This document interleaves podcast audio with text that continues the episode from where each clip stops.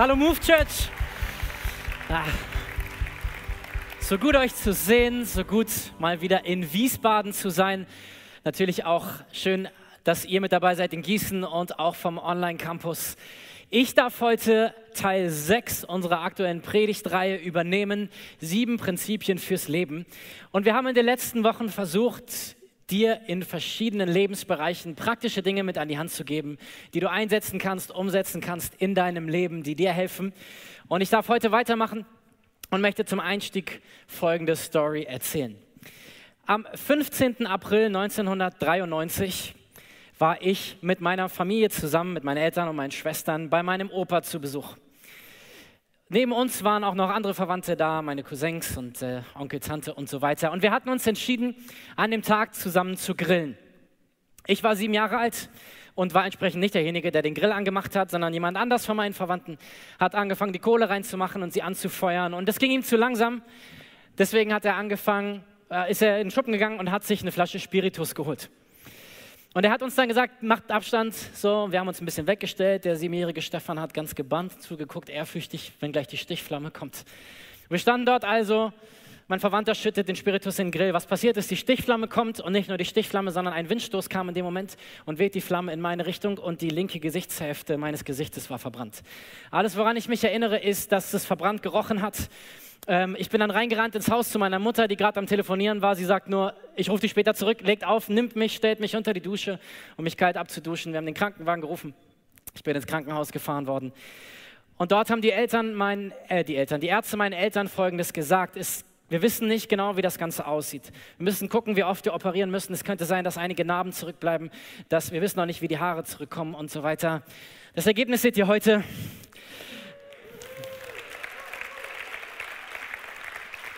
Warum ich das erzähle, ist folgender Grund. Meine Eltern haben in dem Moment so viele Leute, wie sie irgendwie mobilisieren konnten, mobilisiert, für mich zu beten. Ähm, und so viele Menschen, die gebetet haben, haben einen Raum geschaffen, an dem ich übernatürlich schnell heilen konnte. Die Ärzte waren begeistert über den Heilungsprozess, wir auch, weil wir wussten, wem wir es zu verdanken haben. Wir haben einen Gott, der Wunder tut. Wir haben hier Familie Metz in der ersten Reihe sitzen, die können ein Lied davon singen. Ihr habt auch genauso ein Wunder erlebt mit eurem Sohn Leo. Unser Gott ist ein Gott, der Wunder tut. Wer ist hier und würde sagen, ich habe erlebt, dass Gott ein Wunder in meinem Leben getan hat? Meldet euch mal. Hey, ist das nicht ähm, ein Grund, Gott groß zu machen? Lass uns ihn mal applaudieren und ihn, ihn ehren dafür. Unser Gott ist ein Gott der Wunder. Vor drei Jahren, ungefähr drei Jahren, ist der Onkel meiner Frau diagnostiziert worden mit Leukämie, Blutkrebs. Und die Diagnose kam für uns als Familie ziemlich schockierend. Sie kam eigentlich aus heiterem Himmel, unerwartet. Er ist dann direkt dort im Krankenhaus geblieben, hat die Chemo bekommen und ab dann begann eine Zeit von Aufs und Abs. Die Chemo hat erst irgendwie angeschlagen, dann auch nicht so richtig und es wurde irgendwann klar, dass die Chemo alleine nicht ausreichen wird. Und dann war klar, wir brauchen einen Knochenmarkspender für ihn. Während all der Zeit haben wir gebetet als Familie auch für ihn und für diesen ganzen Prozess. Und endlich war ein Spender gefunden. Und wir haben Gott gedankt und gedacht, ja, wow, ein Spender ist da, der auch noch passt. Und diese Knochenmarkspende wurde vollzogen. Und zuerst ging es ihm besser. Und wir waren alle dankbar und haben uns gefreut und dachten, ja, sehr gut, jetzt wird es bergauf gehen mit ihm.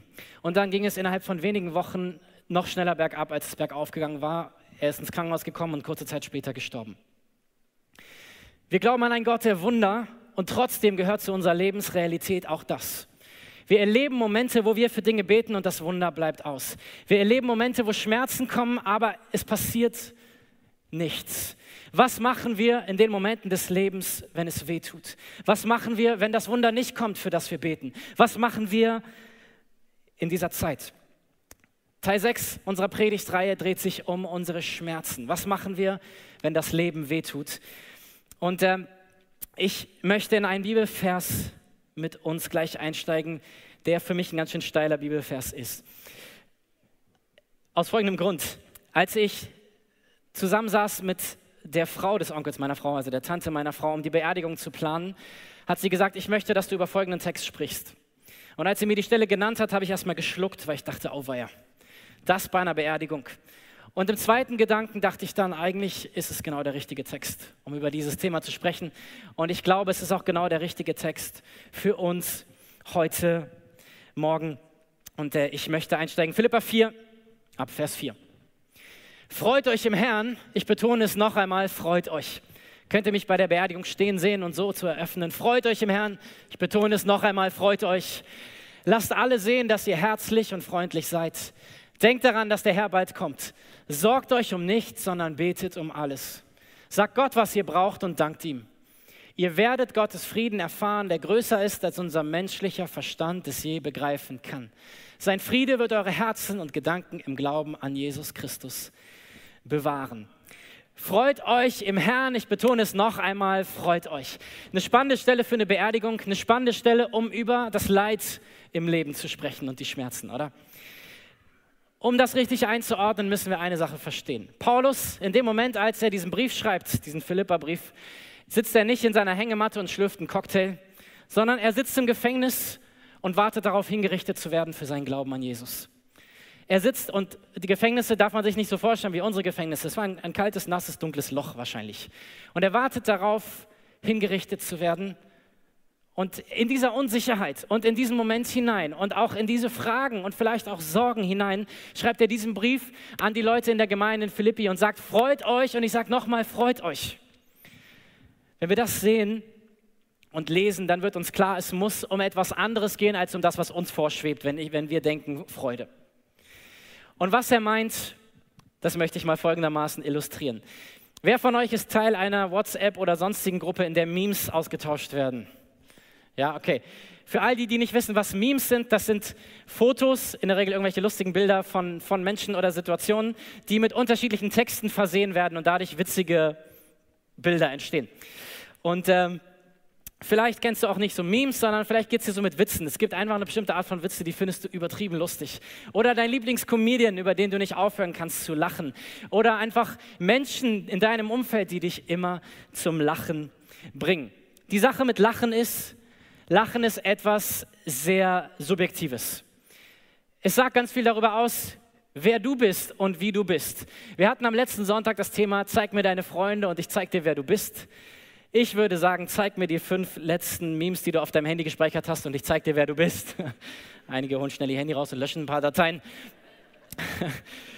Oder die Witze, über die du lachst. Lachen ist etwas Subjektives.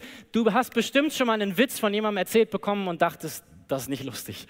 Oder sogar, das überschreitet eindeutig eine Grenze von dem, was lustig ist. Lachen ist subjektiv, so wie mein Lieblingsrestaurant und Lieblingsessen subjektiv ist, oder? Vielleicht ist es das Jägerschnitzel mit Kroketten und Beilagensalat in der Bauernschenke. Vielleicht ist es die Pokeball bei Kahuna. Vielleicht ist es der Burger bei McDonald's. Vielleicht ist es auch alles, was dein Ehepartner kocht. Das ist immer eine gute Antwort, oder? An der Stelle. Genauso wie Essensgeschmack subjektiv ist, ist das, worüber wir lachen, subjektiv. Weil es abhängt von unserer Geschichte, von unserer Kultur, von unserer Prägung, von dem, wo wir herkommen, von dem, wo wir leben, wer wir sind.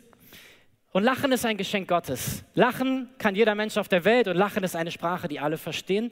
Und gleichzeitig ist es zutiefst höchst subjektiv, worüber wir lachen. Und Lachen ist ein Geschenk Gottes, aber es gibt noch ein größeres Geschenk Gottes und das ist Freude. Wenn Paulus diese Stelle schreibt, sagt er nicht, lach über alles, was dir geschieht. Er sagt, freu dich im Herrn. Was ist der Unterschied? Während Lachen und worüber ich lache subjektiv ist, ist die Freude, von der die Bibel spricht, objektiv. Sie macht sich nicht an meinen Umständen fest, an meiner Prägung, an meinen Gefühlen. Woran macht sie sich fest? Sie macht sich fest an der einzigen Konstante im Universum, Jesus Christus, wer er ist, was er getan hat, wie er dich sieht, was er in deinem Leben tun kann und getan hat und wieder tun wird. Jesus ist der Grund zur Freude. Wenn die Bibel und wenn Paulus über Freude sprechen, dann heißt es, freu dich nicht an allem, was passiert, sondern mitten in dem, was dir geschieht, freu dich daran, dass dein Gott bei dir ist, dass er für dich ist und dass er kann, auch wenn du nicht mehr kannst. Und unabhängig davon, wie die Umstände aussehen, entscheide dich, auf ihn zu sehen. Freude im Sinne der Bibel ist eine Entscheidung, zu schauen, weg von meinen Umständen vielleicht oder zumindest mich mehr an ihn zu hängen als an die Gefühle, die ich in diesem Moment habe freut euch. Freude ist abhängig von Jesus, nicht von meinem Gefühl. Und deswegen schreibt Paulus auch, freut euch im Herrn. Nicht freut euch über alles, was euch geschieht, sondern freut euch im Herrn, weil in Jesus gibt es immer einen Grund, einen objektiven Grund, uns zu freuen. Freude ist also eine Entscheidung, meinen Blick auf Jesus zu richten. In dem ähnlichen Sinne spricht die Bibel zum Beispiel über Liebe. Liebe im Sinne der Bibel ist auch kein warmes Gefühl. Deswegen kennt die Bibel den Satz, ich habe keine Liebe mehr für meinen Ehepartner auch nicht. Wenn die Bibel über Liebe spricht, dann spricht sie von einer bestimmten Art, mich zu verhalten jemandem gegenüber. Wenn wir 1. Korinther 13 lesen, lesen wir eine ganze Liste, wie Liebe ist, nämlich Verhaltensweisen. Und wenn ich mich auf diese Art verhalte, so die Logik der Bibel, dann folgen auch meine Gefühle hinterher. Bei Freude, meine ich, ist es dasselbe. Ich entscheide mich, auf Jesus zu sehen. Ich entscheide mich darauf zu sehen, wer er ist, in dem Vertrauen darauf, dass meine Gefühle nachfolgen werden. Mitten in den Schmerzen des Lebens wäre es brutal, jemandem zu sagen, das ist schon alles nicht so schlimm, guck einfach auf Jesus. Das meine ich nicht, sondern ich meine, mitten in den Schmerzen des Lebens entscheide dich, diesen Prozess einzugehen, auf ihn zu schauen, ihn zu suchen, ihn nahe zu kommen und dich an ihn zu hängen, mehr als an die Umstände. Und ich sage dir ganz ehrlich, wir als Pastoren, wir erleben an der Stelle viele, viele Dinge, die uns selber sprachlos machen. Ich habe mit Eltern zusammengesessen und um ihre Kinder geweint, die sie beerdigt haben. Ich habe mit Kindern zusammengesessen, die ihre Eltern beerdigt haben. Ich habe mit Freunden zusammengesessen, die vor den Trümmern ihrer Ehe standen. Ich habe mit Menschen zusammengesessen, die einen Angehörigen auf tragische Art und Weise in Unfällen verloren haben, so zum Beispiel Jetzt am Freitag habe ich einen 37-jährigen Mann beerdigt, der drei Kinder hinterlässt. Er ist in einem Autounfall ums Leben gekommen.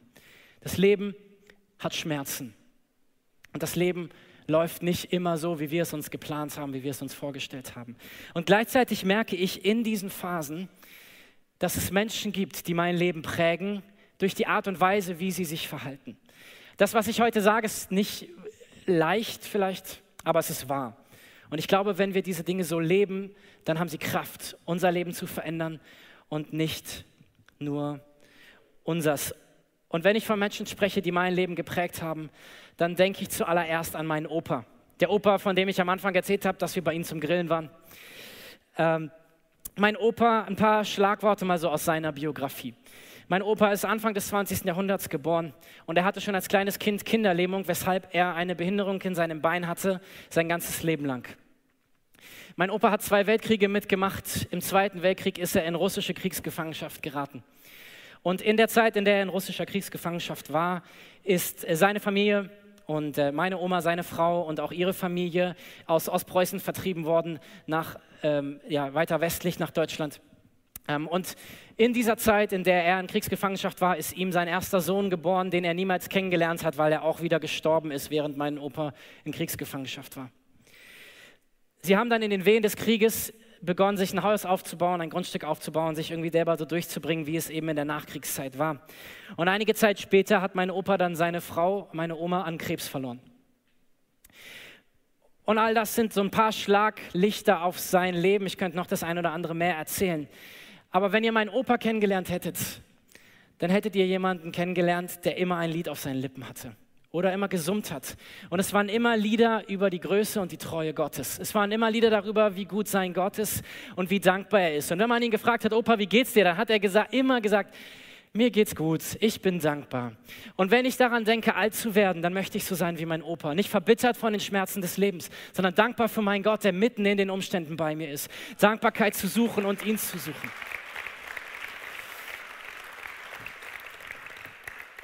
Und so haben so, so, haben die schmerzhaften Zeiten unseres Lebens sogar das Potenzial, dass, dass wir zu einem Vorbild für Generationen nach uns werden können.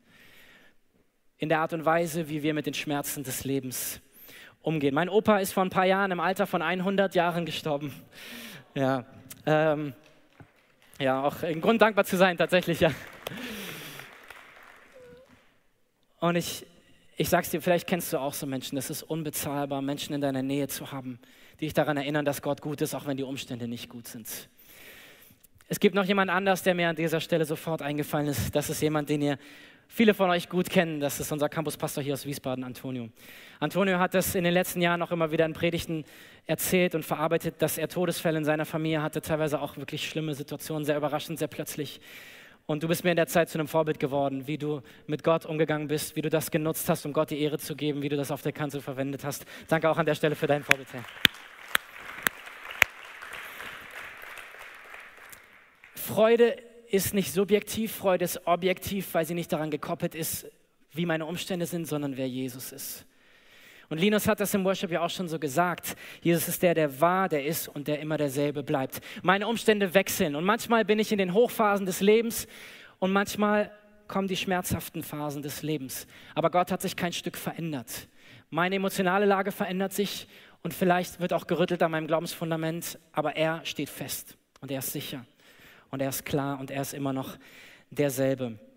Gehen wir mal weiter im Text. Wir springen zu Vers 6. Sorgt euch um nichts, sondern betet um alles. Sagt Gott, was ihr braucht. Ich mag die Einfachheit der Bibel. Wir denken manchmal, das Leben ist echt extrem kompliziert. Und Paulus sagt, hey, wenn du was brauchst, dann geh zu Gott und bitte ihn. Und man denkt sich, ja Gott, aber das Leben ist schon irgendwie ein bisschen komplexer als das, oder? Ich merke, dass in den schwierigen Phasen des Lebens, in den Schmerzen des Lebens Menschen eins von zwei Dingen tun kann. Ich merke es auch bei mir. Entweder wir rennen zu Gott und suchen Halt bei ihm, oder wir rennen von ihm weg, frustriert, weil er nicht das gemacht hat oder macht, was wir gerne von ihm hätten. Und so sehr ich verstehen kann, frustriert zu sein über die Dinge, die nicht laufen, über das, was ich gerne anders hätte, so sehr möchte ich dir sagen, in den Schmerzen deines Lebens renn nicht weg von der einzigen Person, die etwas ändern kann, sondern lauf zu ihm, häng dich an ihn, suche ihn, weil er ist der Einzige, der dir wirklich Halt geben kann in diesen Momenten.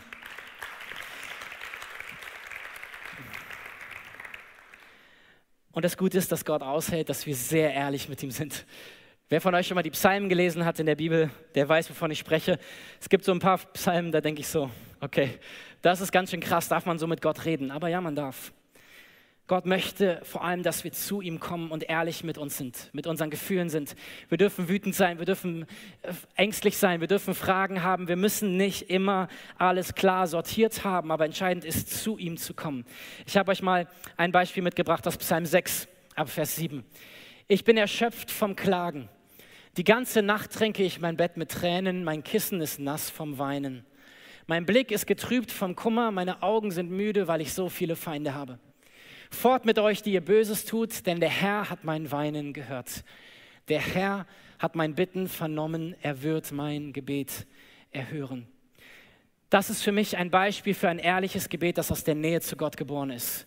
Zu sagen, Gott, ich, ich habe die ganze Nacht geweint und ich weiß nicht, wie das werden soll aber ich glaube, dass du mein Gebet hörst und er hörst. Und ich, ich entscheide mich, mein Vertrauen auf dich zu setzen. Und hier ist all mein Frust und mein Kummer und meine Schmerzen, aber ich will auf dich schauen. Ich will auf das schauen, wer du bist und was du kannst. Und ich will mich entscheiden, dir zu vertrauen. Und das meint Paulus, wenn er sagt, sorgt euch um nichts, sondern bittet einfach Gott um das, was ihr braucht. Ich musste irgendwann in meinem Leben, wie du vielleicht auch, erkennen, dass Gott kein Wunscherfüllungsautomat ist. Ich stecke oben Gebet rein und unten kommt das raus, was ich gerne hätte. So funktioniert das Leben nicht und so ist es auch mit Gott nicht. Gott ist kein Automat, aber Gott ist etwas viel Besseres. Er ist ein Vater. Er ist ein liebevoller Vater, der es gut mit uns meint. Und es, gibt keine Automatismen, sondern es gibt einen Gott, zu dem wir gehen können, der uns liebt, der uns tröstet, der uns aufbaut, der uns stärkt, der uns korrigiert, der uns heilt, der für uns und mit uns ist. Ein Gott, der mitten in das Leid der Welt hineinkommt. Und ich habe an den Tiefpunkten meines Lebens ganz besonders erlebt, wie Gott mir Halt gegeben hat, wenn ich zu ihm gegangen bin und nicht von ihm weg. Ich erleben durfte, wie er mich getröstet hat oder meine Ärger ausgehalten hat oder meine Ängste aufgefangen hat oder mir neue Kraft gegeben hat. Und manchmal auch noch anders. Ich erinnere mich an eine Begebenheit. Ich war spazieren im Wald und habe mich bei Gott zum hundertsten Mal über eine bestimmte Sache beschwert und habe mich selbst bemitleidet.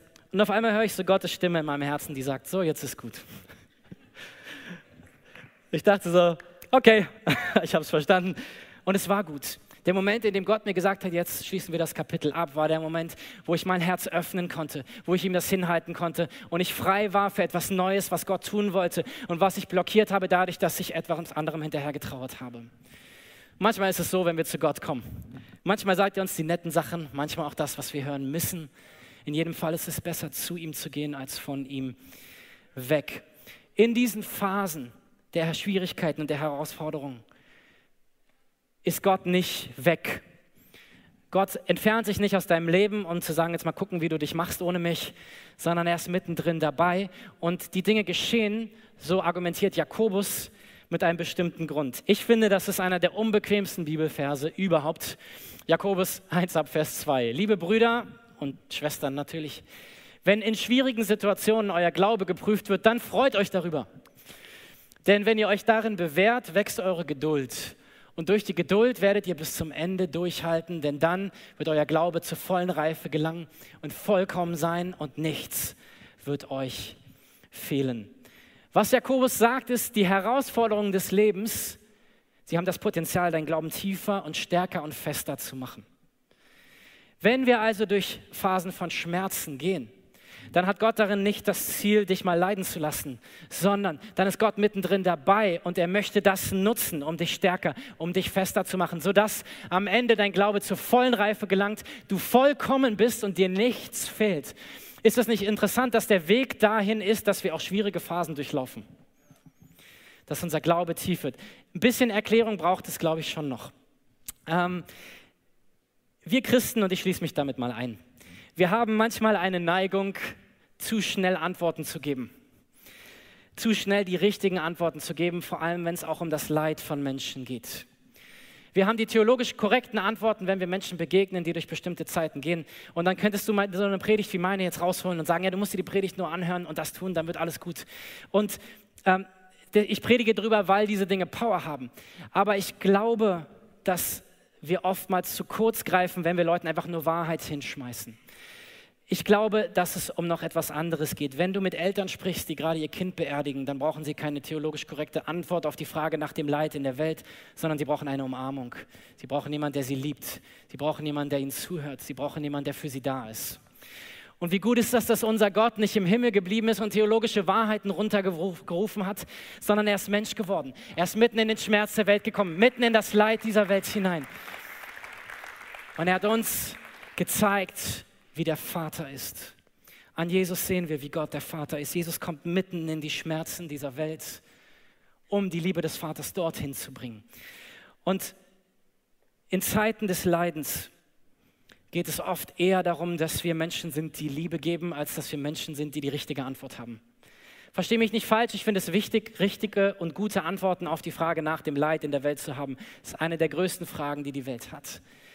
Aber ich glaube, dass an den Tiefpunkten des Lebens nicht immer die theologischen Antworten das Entscheidende sind. Unsere Welt ist eine gebrochene Welt. Unsere Schuld, unsere Sünde hat die Tür geöffnet für all das Schlechte, was in der Welt passiert. Und das bedeutet, selbst wenn wir die geistlichsten Menschen auf dieser Welt sind, heißt das nicht, dass uns niemals irgendetwas Schlechtes in diesem Leben passieren wird. So verstehe ich die Bibel hier.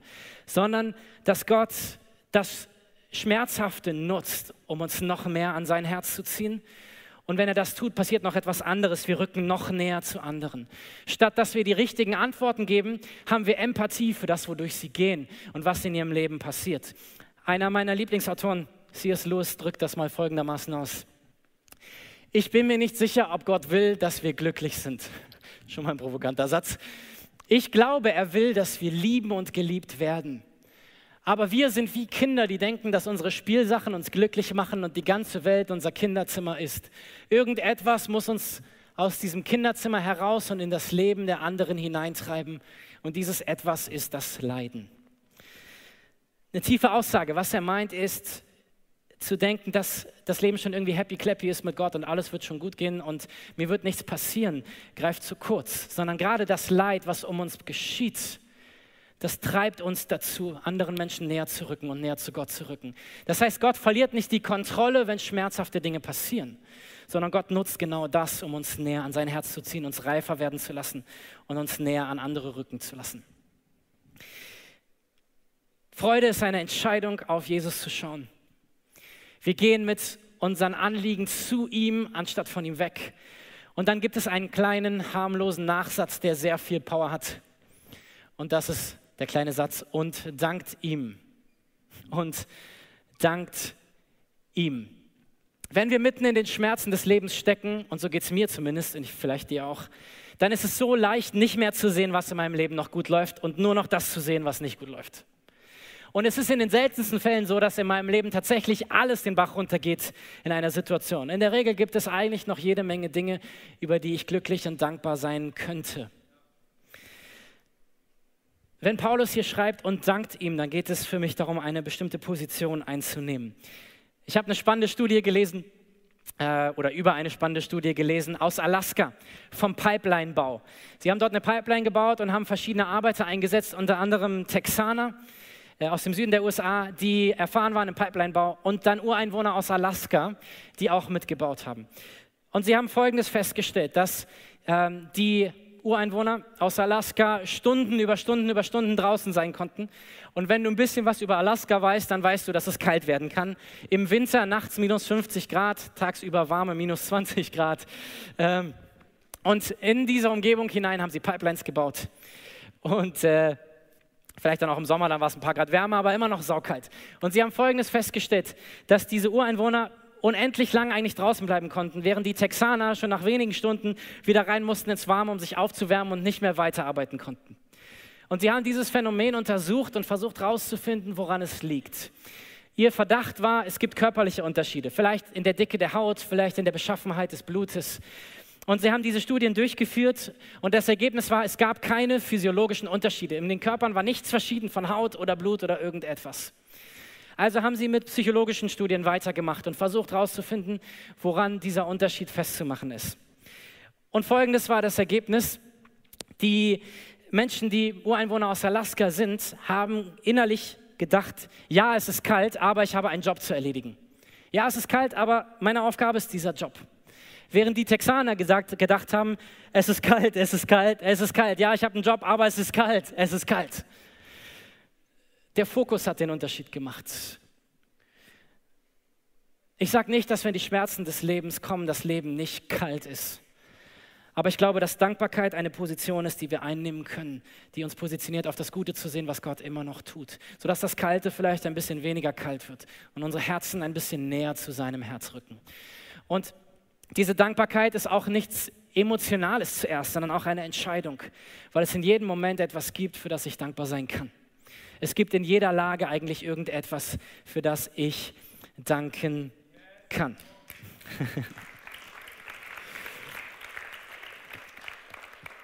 Zusammengefasst, Freude ist eine Entscheidung, mehr auf Jesus zu schauen als auf meine Umstände. Wenn ich durch Schmerzen gehe, dann gehe ich zu ihm und nicht weg von ihm und ich übe mich in Dankbarkeit. Und wenn wir diese drei Dinge tun, dann verspricht uns Paulus folgendes, Vers 7 wird in unserem Leben geschehen. Ihr werdet Gottes Frieden erfahren, der größer ist, als unser menschlicher Verstand es je begreifen kann. Sein Friede wird eure Herzen und Gedanken im Glauben an Jesus Christus bewahren. Wenn wir also auf diese Art und Weise unser Herz trainieren, dann kommt der Friede Gottes mitten hinein in die Situation. Ihr werdet Gottes Frieden erleben und das ist ein Friede, der sprengt unser Verstehen. Wir können ihn nicht begreifen. Mitten in Phasen werden Menschen zu dir sagen, wie kannst du so ruhig sein, wenn du doch, oder wie kannst du dich freuen, wenn du nicht. Der Friede Gottes, der höher ist, als wir verstehen können. Er kommt, wenn wir die Nähe Gottes suchen. Ihr werdet Gottes Frieden erfahren. Und wenn die Bibel von Frieden Gottes spricht, dann heißt es nicht die Abwesenheit von allem Schlechten, sondern es heißt die Anwesenheit Gottes mitten in den Umständen, in denen ich stehe. Es heißt nicht, dass keine Stürme kommen, aber das heißt, dass Jesus in meinem Boot ist. Es heißt nicht, dass das Leben immer einfach ist, aber es heißt, dass immer mein Gott an meiner Seite ist und dass er für mich ist und dass er mich trägt und dass er mir meine Kraft gibt.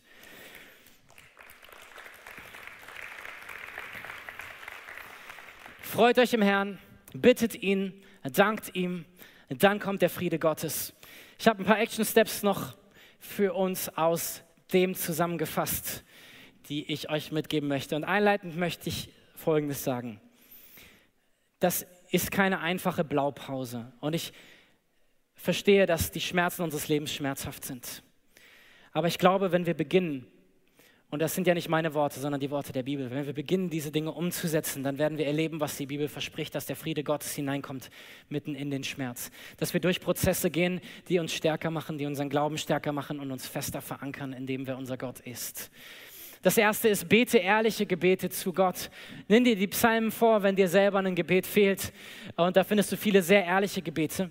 Das, was ich liebe an dem Psalm, ist aber, dass die Menschen nicht stehen bleiben bei der Klage. Alle bis auf einen Psalm enden folgendermaßen, und trotzdem bist du gut. Heute werde ich, leide ich, morgen wirst du mich retten. Heute ist das so, morgen wirst du äh, dafür sorgen, dass meine Feinde verschwinden. Heute mag es noch so sein, aber ich vertraue dir, du hast meine Gebete erhört, du wirst mich retten. Du hast es schon mal getan, du wirst es wieder tun. Und das, was in dem Moment geschieht, ist das Zweite, die Entscheidung zu Anbetung. Entscheide, wir entscheiden uns für Anbetung. Das, was ich damit meine, ist folgendes. Anbetung ist nicht nur Singen. Wenn du gerne singst, kannst du auch singen. Aber es soll ja Menschen geben, die nicht gerne singen. Anbetung heißt, dass ich an den Tiefpunkt meines Lebens meine Hände zu meinem Gott hebe und sage, du bist mein Gott und du bist gut. Und auch wenn nicht alles so läuft, wie ich es mir vorstelle, bist du trotzdem gut und halte ich mich trotzdem an dir fest. Und selbst wenn ich nie das bekomme, worum ich jetzt bitte, beuge ich meine Knie vor dir und ich sage dir, du bist es wert, angebetet zu werden, weil du einfach gut bist. Und ich kann dir nur sagen aus meinem Leben, dass die, die tiefsten Momente, in denen ich das getan habe, waren die Momente der größten Power dieser Worte. Gott anzubeten, wenn das Leben einfach ist, ist auch gut und er freut sich. Gott anzubeten, wenn das Leben nicht so läuft, wie wir es uns vorstellen, ist irgendwie Anbetung auf einem anderen Level. Zu sagen, Gott, ich ehre dich, auch wenn ich dich nicht verstehe. Und ich glaube, dass du gut bist. Und ich spreche das in meine Lebenssituation hinein, dass du gut genug bist und stark genug bist zu retten und einen Ausweg zu finden. Entscheide dich für Anbetung. Mach es ganz praktisch. Wenn du auch gerne singst und, und so Worship eine Ausdrucksform von Anbetung für dich ist, und ich glaube, das kann eine sehr gute sein, gerade wenn einem eigene Worte fehlen. Dann mach Musik an und mach die Texte von anderen zu deinen Texten vor Gott. Bete ihn an mit ihren Worten oder mit den Worten der Bibel. Nutze das, positioniere dich, entscheide dich anzubeten. Und ein drittes, sei dankbar. Dankbarkeit, habe ich gesagt, ist kein Gefühl, so wie Freude oder Liebe. Es ist eine, eine Entscheidung, eine Haltung einzunehmen, dankbar zu sein. Vielleicht machst du es ganz praktisch so, dass du dich hinsetzt und anfängst, eine Liste zu schreiben. Und wenn es dir schwerfällt, Dinge zu finden, für die du dankbar bist, fang mit den Dingen an, die einfach zu finden sind. Nämlich, ich habe ein Dach über dem Kopf, ich habe warmes Wasser, ich habe was zum Essen. Vielleicht, ich habe eine Familie oder was auch immer. Wir trainieren unser Herz in Dankbarkeit. Wir lehren unser Herz, dankbar zu sein vor Gott. Und das geschieht Stück für Stück. Und das vierte ist, geh nicht allein. Im Grunde war das die Predigt von Thomas am letzten Sonntag. Wenn du sie noch nicht gesehen oder gehört hast, schau sie dir unbedingt noch an auf YouTube.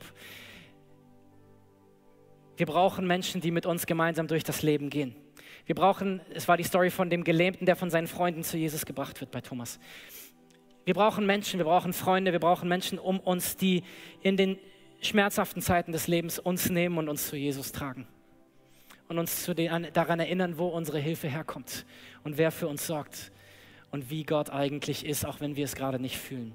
Von daher, wenn es dir gerade gut geht, nutze das umso mehr, um, um Menschen um dich zu scharen, die für dich da sind in den Zeiten, wenn du sie brauchst und sei für sie da, wenn sie dich brauchen. Melde dich für eine Connect-Gruppe an. In ein paar Wochen geht unser Semester wieder los. Bald geht die Homepage auch wieder online mit den neuen Gruppen. Geh nicht alleine durchs Leben, gerade wenn es dir nicht gut geht. Such Hilfe. Such Hilfe auch bei uns in der Church. Wir haben ein Seelsorgeteam, wir haben Menschen, die gerne mit dir sprechen, mit dir beten und für dich da sind. Ich möchte noch ganz kurz etwas zu all denen von uns hier oder in Gießen oder online sagen, die, denen es gerade gut geht. Dein Leben ist entspannt, hey, du magst deinen Job, deiner Familie geht's gut, du hast eigentlich keinen Grund zum Klagen. Da möchte ich dir eine Sache mitgeben. Geh dem Leid von anderen Menschen nicht aus dem Weg, sondern sei wie Jesus und werde Mensch. Geh zu den Menschen, die dich brauchen. Wir leben in einer Zeit und in einer Generation, in der wir ich vermute, so schlecht wie noch keine Generation vor uns mit Schmerz und Leid überhaupt umgehen können. Wir tun so, als wäre alles okay in unserem Leben und im Leben von anderen. Wir wollen keine Schwäche zeigen. Wir, wir zeigen öffentlich nur all das, was schön und gut ist. Ich glaube, dass es wichtig ist, dass gerade wir als, als Kirche, dass wir Menschen sind, die offen zu dem stehen können, was nicht gut ist und die aber auch für Menschen da sind mitten in ihrem Leid. So wie Jesus mitten zu den Personen zu gehen. Und ich glaube, wenn wir als Move Church so leben, wenn wir für andere da sind, wenn wir mitten in das Leid der Menschen hineingehen, so wie, ich meine, Antonia hat es vorhin kurz erzählt, so wie die Leute, die auch in die Flutregion gegangen sind, um Menschen dort zu helfen. ich merke ganz oft bei mir, dass, es, dass ich mich überfordert fühle, was ich manchen Menschen sagen soll. Aber ich möchte eine, Dinge, eine Sache mitgeben. Menschen wollen in, in, in schmerzhaften Situationen gar nicht unbedingt eine richtige Antwort. Sie wollen jemanden, der ihnen zuhört und der für sie da ist. Sie brauchen nicht richtige Antworten, sie brauchen dich. Und deswegen lass dich nicht aufhalten davon, dass du nicht weißt, was du sagst oder tun sollst, sondern sei einfach da für Menschen. Das ist immer noch besser als, als alles andere. Und das ist das, in diesen Momenten des Daseins, so habe ich es in meinem Leben erlebt. In den Momenten, wo ich mit Menschen sitze und mit ihnen weine, kommt Gottes übernatürliche Kraft und tut etwas, was ich nicht tun kann. Und beginnt Gott Prozesse in Herzen von Menschen, die ich nicht machen kann. Ich möchte jetzt noch beten für dich, wenn, wenn du sagst, ja, ich stecke gerade mitten in so einer schmerzhaften Zeit in meinem Leben dann möchte ich dich nicht mit einer netten Predigt nur nach Hause schicken oder ähm, ja, online hier versorgen, sondern ich möchte, dass wir als Move Church Familie, als deine Kirche mit dir stehen und für dich beten. Und wenn es dir gut geht gerade, dann lade ich dich ein, dass du dich mit meinem Gebet gleich eins machst und auf deinem Platz mitbetest für die Menschen, die uns brauchen. Wir wollen als Familie zusammenstehen, fest in Einheit, gerade mit denen, denen es nicht gut geht. Und ich bitte, dass wir mal die Augen schließen einfach hier in Wiesbaden, auch in, in Gießen und online. Und wenn du sagst, ja, ich gehe gerade durch eine Zeit, da brauche ich Gottes Trost, da brauche ich seine Hilfe, dann leg einfach mal deine Hand auf dein Herz. Und wir anderen, wir werden jetzt für dich beten. Und unser Gebet ist, dass Gottes Kraft sich zeigt jetzt in diese Situation hinein. Jesus, du bist der Auferstandene. Du hast den Tod besiegt und du lebst. Wir beten dich an als der, der der Anfang und das Ende ist. Du bist unbesiegbar und unbesiegt. Und wir kommen als, als deine Familie zu dir, Herr, auch mit all denen, die gerade durch Zeiten von Schmerz und Trauer gehen. Von den Dingen, die wehtun, die wir nicht verstehen, auf die wir auch keine Antworten haben. Und wir bringen sie vor dich mit diesem tiefen Vertrauen, dass wir wissen, du bist ein guter Vater. Du bist ein guter Gott. Du bist ein Gott, der versorgt hat und der versorgen wird. Und mit all diesen Fragen, die vielleicht auch in uns sind, Herr, bringen wir sie zu dir und, und bitten, dass du ihnen mit deinem übernatürlichen Frieden gerade jetzt begegnest. Heiliger Geist, komm du jetzt in jedes Wohnzimmer, in jede Küche, in jedes Auto, in den Saal nach Gießen und auch hier in Wiesbaden. Komm und berühre du die Herzen mit diesem übernatürlichen Frieden, der alles Verstehen übersteigt.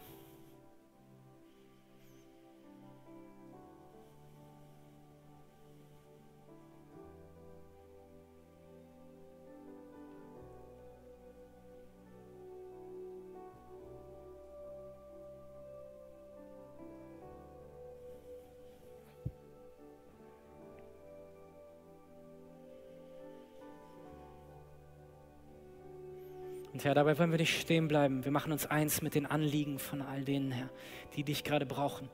Du bist der Gott der Wunder, Herr. Du hast es wieder und wieder gezeigt. Und das sprechen wir über ihrem Leben aus, Gott, dass du fähig bist. Und dass du ein Gott bist, der heilt, ein Gott bist, der freisetzt, ein Gott bist, der Wunder tut.